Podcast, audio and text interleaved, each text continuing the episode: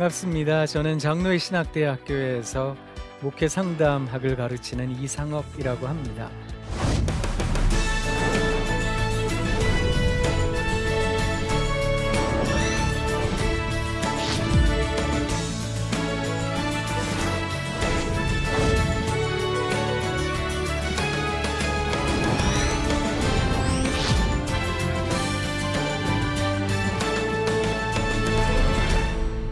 오늘 여러분들과 함께 어, new normal 시대의 자녀 교육이라는 큰 주제를 가지고 이렇게 강의를 이어갈 텐데요. 제목이 참 어렵지요? 사실 new normal이라는 단어는 경제학 용어랍니다. 어, 어쩌면 우리가 살아가고 있는 세상이 너무나 급변하고 있어서 어, 새로운 어떤 평범을 찾질 못하면 우리가 살아가는 세계에 제대로 적응하기가 어렵지 않을까 그런 생각을 참 많이 하기 때문입니다. 그러다 보니까 아이들과 만날 때 어떻게 만나야 될까라는 부분 역시 새로운 어떤 조정이 필요하지 않을까 이런 생각이 드는데요. 그래서 뉴노멀 시대에 우리가 어떻게 아이들을 만나고 양육할 수 있을까 그걸 우리가 같이 좀 생각해 보도록 하겠습니다. 오늘은 특별히 자녀의 변화와 성숙을 위한 필통 교육이라는 주제로 여러분들과 함께 좀 만나려고 하는데요. 제목이 어렵지요? 근데 아주 쉽게 생각하시면 됩니다. 사람 만날 때 누군가를 변화시키려고 하거나 누군가와 소통하려고 한다면 일단 필이 좀 통해야 되는 것 같습니다. 그래서 우리가 살아가는 삶에 어떤 정서적인 교류, 감정의 교류가 있을 때 비로소 사람 사이의 어떤 교육이나 성숙이나 인간관계가 가능해지는 게 아닐까 그런 생각이 드는데요. 먼저 제가 여러분들께 좀 솔직하게 말씀을 드리자면 저는 교육학의 전문가다라고 이야기하기에는 조금 무리가 있습니다. 다만 저희 학교에서 가르친 지가 2004년부터 가르쳤으니 10년이 좀 넘었습니다. 또 저는 교육학자는 아니지만 상담학자로 사람을 만납니다. 사람 만나다 보면 대부분의 사람들은 이제 저를 만나면 죽을 것 같아요. 죽고 싶어요. 도무지 내 삶의 상황에서 어떻게 살아야 될지 모르겠습니다. 내가 뭘 해야 될까요? 이런 혼란과 불안함을 만나는 사람들이 대부분이거든요. 그러면 어떻게 이 상황에서 다시 한 번 더 살아볼게요. 그래도 한 번 힘내볼게요. 하게 할 수 있을까? 이게 제게는 굉장히 중요한 하나의 학문적인 이유이기도 하고 또 제가 공부하고 일하는 목적이기도 합니다. 그래서 여러분들과 함께 사람을 어떻게 하면 변화시킬 수 있을까? 성숙에 이르게 할 수 있을까? 같이 생각해 볼 텐데요. 팬데믹이라는 뭐 세계적인 감염증 우리가 잘 알고 있듯이 코로나 19로 인하여 벌어진 우리들의 상황 그것이 불러온 불안이라고 하는 것을 우리가 간과할 수가 없을 겁니다. 불안하지 않으세요? 괜찮으세요? 사실 우리가 경제적으로, 문화적으로, 사회적으로, 인간관계 측면에 있어서까지 또 심지어 신앙생활의 영역과 예배드리는 문제까지 이 팬데믹이라는 상황이 우리들에게 가져다 준 것은 혼란함이라고 하는 것입니다. 그러다 보니까 이 혼란함으로 이루어진 여러 가지 부정적 정서들이 진짜로 많거든요. 우리가 대표적으로 이야기를 많이 했던 게 코로나 블루라는 겁니다. 코로나로 발생한 여러 가지 우울증적인 현상들. 이런 불안한 우리들의 현재를 어떻게 다루어 갈 수 있을까? 어, 여기에서 어쩌면 너무너무 힘들고 또 너무너무 어려운 말씀을 여러분들에게 드리고 있는지도 모르겠습니다. 불안과 친해지시면 참 좋겠다라는 건데요. 사실 불안과 친해지고 싶은 사람이 세상에 어디에 있겠습니까? 우리가 슈퍼맨과 같은 초능력자도 아니고 천사와 같은 존재도 아니기 때문에 사람에게는 한계라는 것이 있습니다. 그러다 보니까 이 한계로 인하여 우리가 경험할 수밖에 없는 게 불안함이라는 거거든요. 우리에게는 태생적 불안함이라고 있는 하는 것이 있는데 우리가 이것을 자꾸만 도외시한 채 어, 나는 안정감을 갖고 살 거야. 이렇게 생각할 때가 진짜 많습니다. 그런데 오늘 먼저 그 불안과 친근해지시면 어떨까? 이런 생각이 듭니다. 라이너 마리아 릴케라는 시인 아시지요?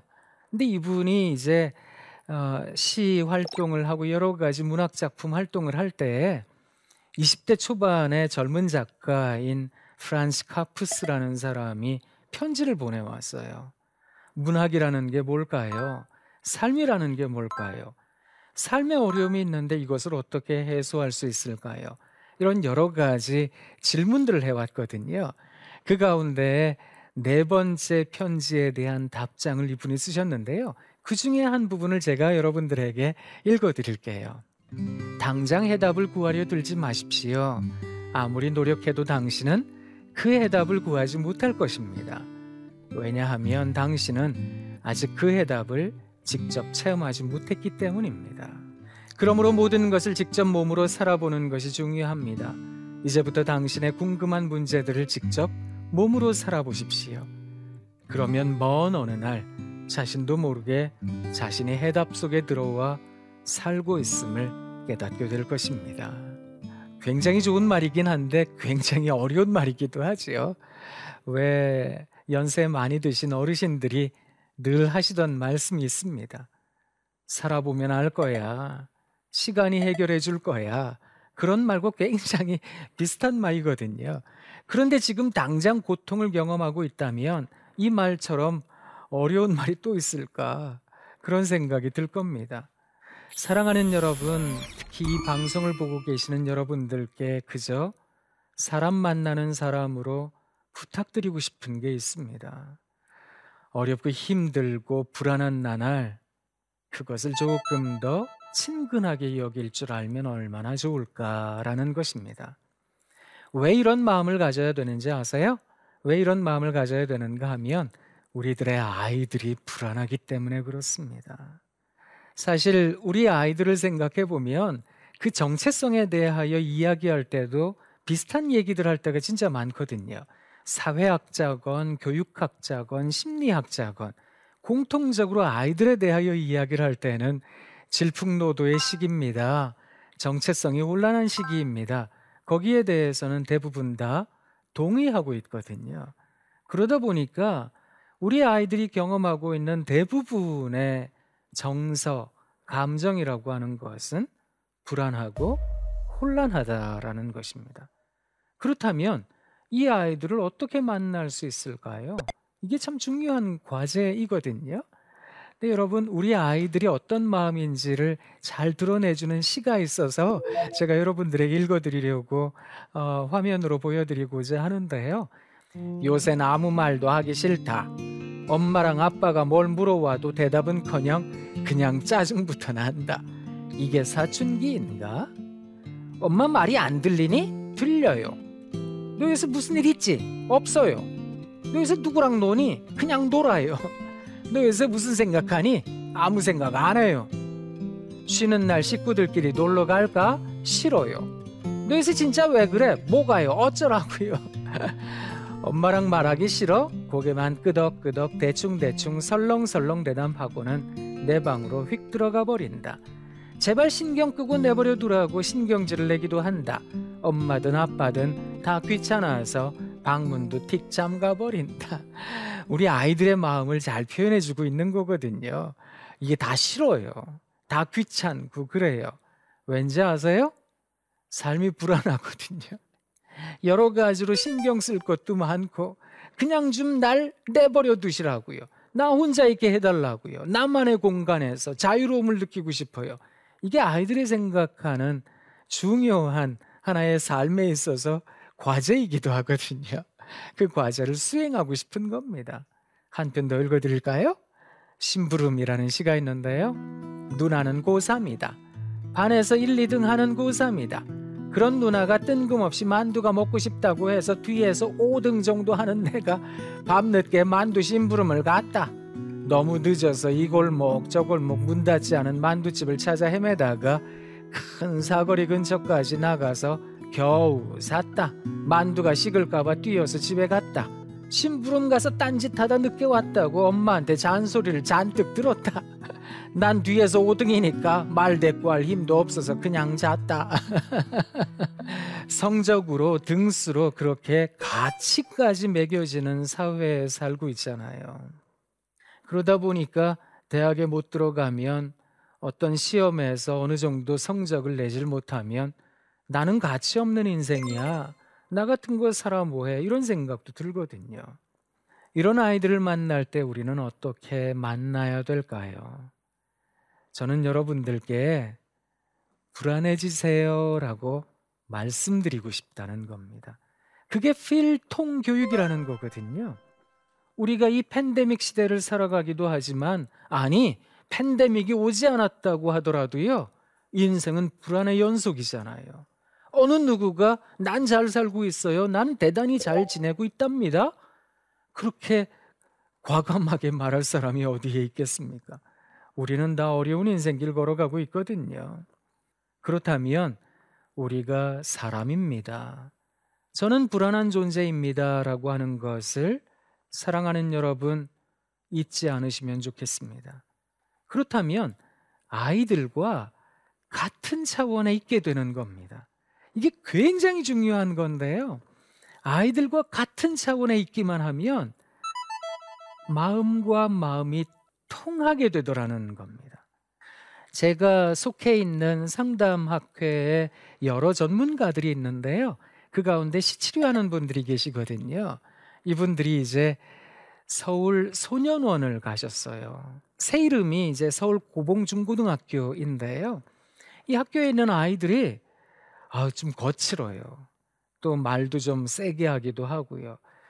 또 아이들의 특징이 그렇거든요. 불안한 사람들은요. 아주 작은 자극에도 자기의 인생을 내려놓아 버려요.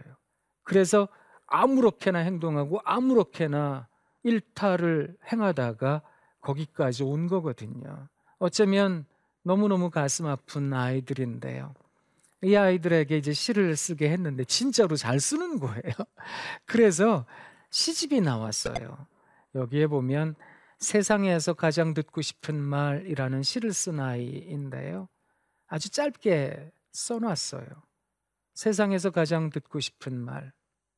아들, 괜찮아. 사실 제가 그거 읽고 진짜 많이 울었거든요. 아들, 괜찮아. 그렇게 얘기해 주는 사람이 없었다는 거예요. 너 같은 건 나가 죽으라고. 너 같은 건 세상에 필요 없는 인생이라고. 그런 이야기를 많이 들었으니까 아들, 실수해도 괜찮아. 그 얘기를 세상에서 제일 듣고 싶었다는 겁니다. 그리고 이 깡냉이라는 아이가 이렇게 위로를 정의했어요. 많이 힘들어. 많이 힘들어. 너무 우울해. 너무 우울해. 고민 있어요. 고민 있어요. 아휴, 참. 이 아이가 뭘 말하고 있는지 아세요? 자기가 말한 것을 그냥 되물어만 봐줘도 위로가 되겠다는 거거든요. 근데 대부분의 부모님들이 뭐라 그러세요? 많이 힘들어. 그럼 뭐라 그러세요? 네가 힘들어? 네가 힘들면 나는 나는 벌써 죽었겠다 나는.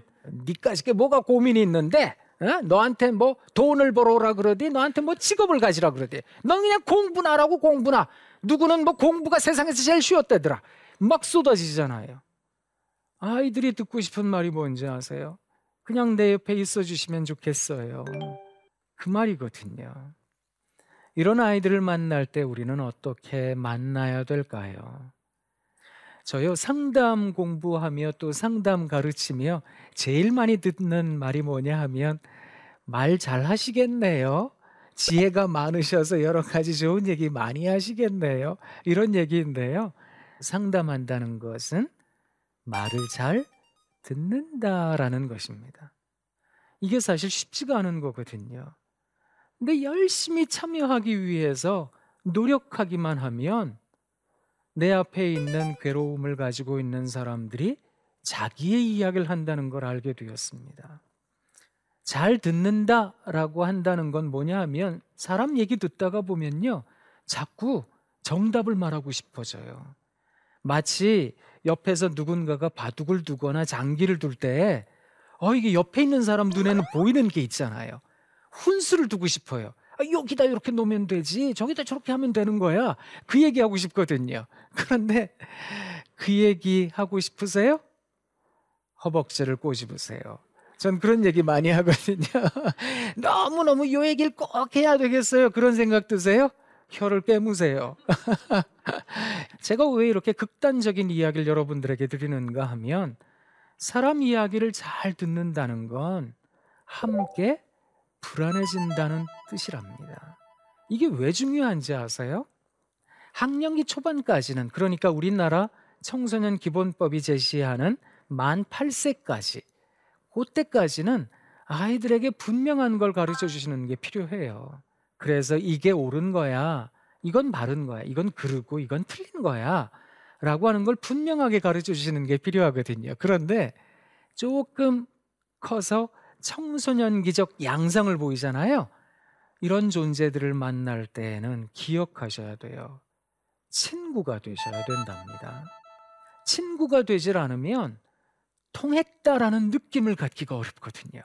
근데 이 친구라고 하는 것이 왜 중요한가 하면 이 친구에게는 불안을 경험하는 사람에게는 그 청소년에게는 굉장히 중요한 영향력 집단이 되기 때문에 그렇습니다.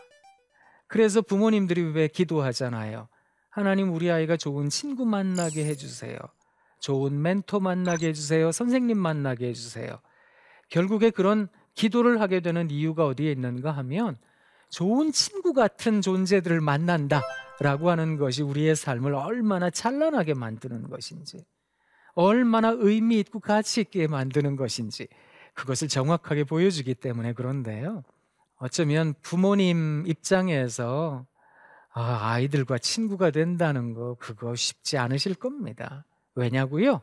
친구에게는 세 가지 특징이 있거든요. 첫 번째 특징이 뭐냐 하면 함께 시간을 나눠요. 두 번째 특징이 뭐냐 하면 함께 정서를 나누는 겁니다. 그리고 세 번째가 무척이나 어려운 건데요. 지적하지 않는다입니다. 그래서 부모님들께서 아, 이거 과연 가능할까? 이런 생각을 하세요. 시간도 같이 할 수 있고요. 정서도 같이 나눌 수 있어요. 같이 웃기도 하고 울기도 할 수 있어요. 그런데 자꾸만 부모님 입장에서는 지적하고 싶거든요. 내가 너 잘 되라고 얘기하는 거야. 나 잘 되자고 얘기하는 거니? 너한테 분명히 얘기했다. 너 나중에 딴소리 하지 마. 분명히 얘기했으니까. 엄마가 다 살아보고 얘기하는 거야. 아버지가 인생 살아보고 너한테 말해주는 거야. 자꾸 그런 얘기하고 싶거든요. 근데 그런 얘기하고 싶을 때 사랑하는 여러분, 내가 만난 이 불안한 내 아이, 흔들리는 아이, 불안한 아이, 이 아이의 이야기를 그냥 들어주시는 겁니다. 무엇인가 말해주지 않으려고 해도 아이들은 뭘 생각하는지 아세요? 많이 참고 있네? 좀 참네? 얼마나 답답할까? 뭔가 얘기하고 싶을 텐데? 앞에 있는 불안한 사람은 자꾸 긁고 싶어져요. 저 사람이 진짜 나를 사랑하나? 진짜로 나에게 관심이 있나? 아니면 한두 마디 해주고 그냥 떠나버릴 사람인가? 그것을 아이들은 마음속으로 가늠하고 있더라는 겁니다. 그렇다면 우리가 만나는 아이들에게 그렇게 다가서면 얼마나 좋을까요? 어, 필통 교육이라는 게 되게 어려운 거예요, 사실은. 필이 통하기 위해서 불안한 자리에 그대로 계셔 주세요. 되게 어렵잖아요. 그런데 그래야 사람이 변해요. 그래야 사람이 성숙에 이르러요. 아, 불안과 친해지기 어렵지요? 그런데 불안하면 내 마음이 막 썩어 들어갈 거예요. 그래서 나는 속이 비었네. 난 속도 없네. 어, 이런 애를 보고 내가 한마디도 안 하고 그냥 가만히 보고 있자니 나는 정말 속이 다 썩어 문드러졌어. 그런 생각 하실 겁니다. 그런데 기억하셔야 돼요. 속이 비면 빌수록 울림이 깊어집니다. 우리 아이들을 만나되 깊은 울림으로 만날 수 있을까? 그러기 위해서 부모님 속이 꽤나 썩어야 되겠지요?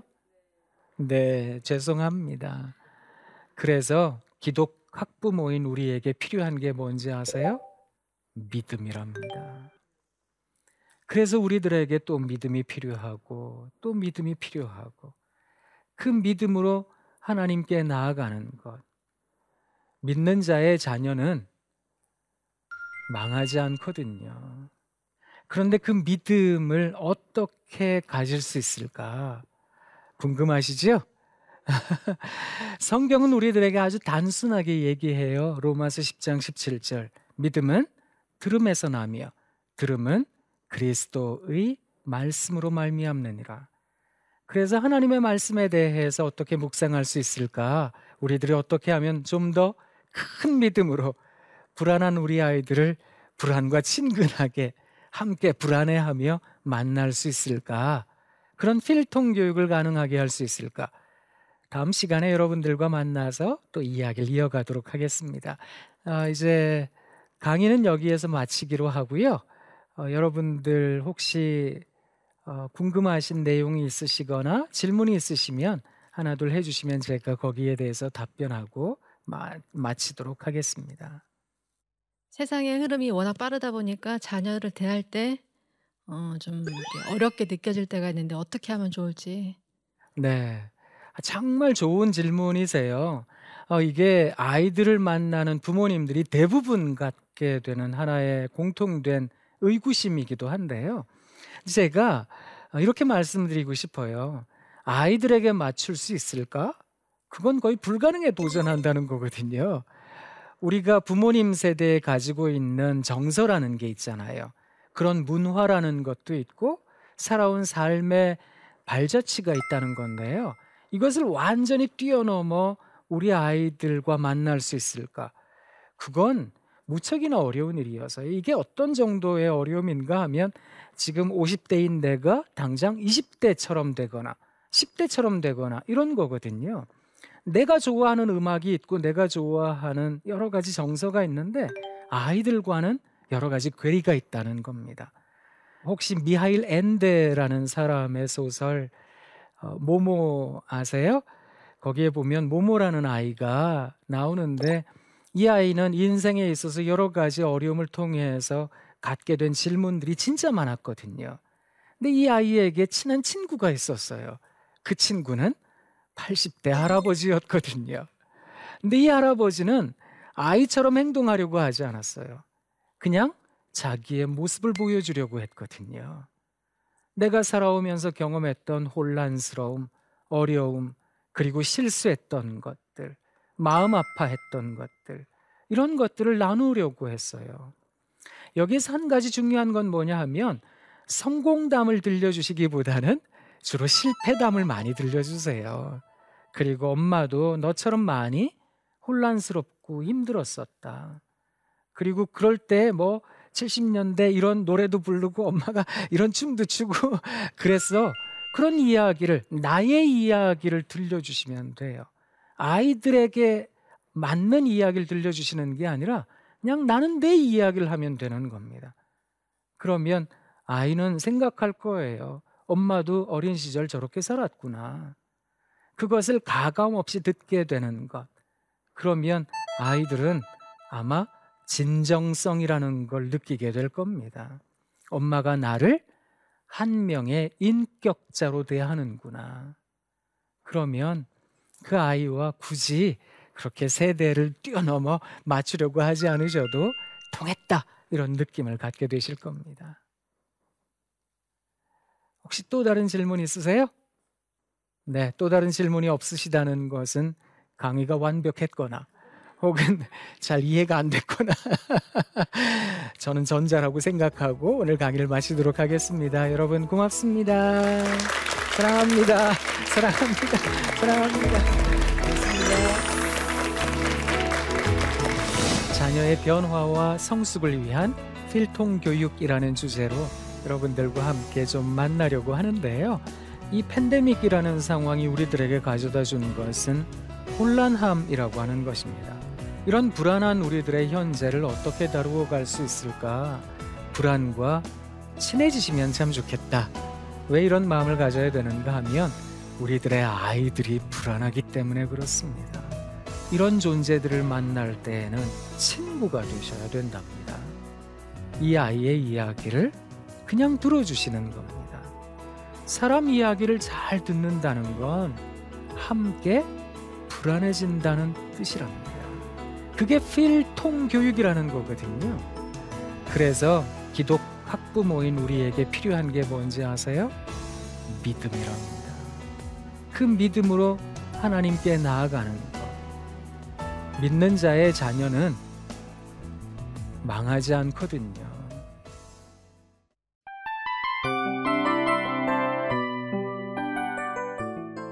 이 프로그램은 청취자 여러분의 소중한 후원으로 제작됩니다.